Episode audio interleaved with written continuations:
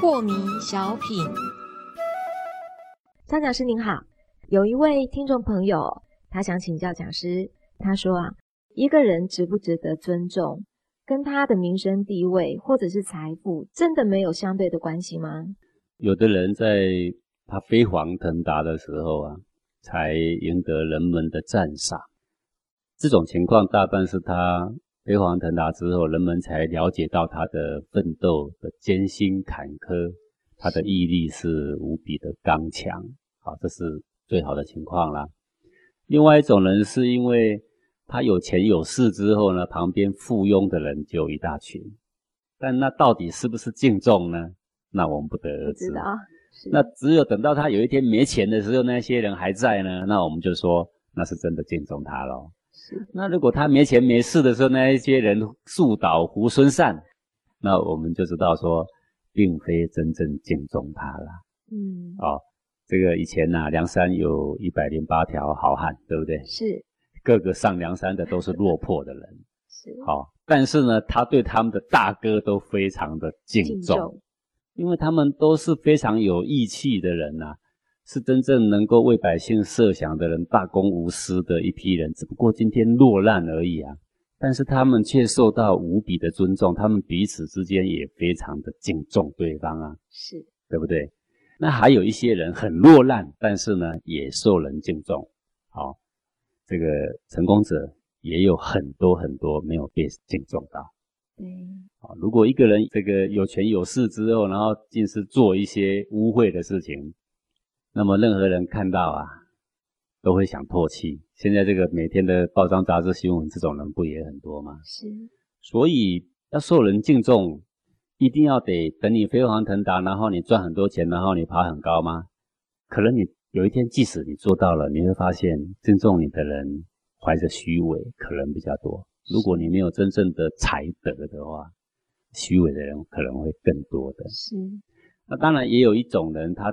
到飞黄腾达之后，敬重他的人是很多，因为他是确有他的德性跟才华，那也可以赢得人们的这种敬佩嘛。好，那如果一个人他没有成功，那他可能得不到人家敬佩，因为是人家不认识他。但是他身旁的朋友如果知道这个人是非常有气节，真正讲义气，人家还是会非常敬畏他。敬畏的是这个人的义气。而不是敬畏这个人多有钱，也是德性的意思吗？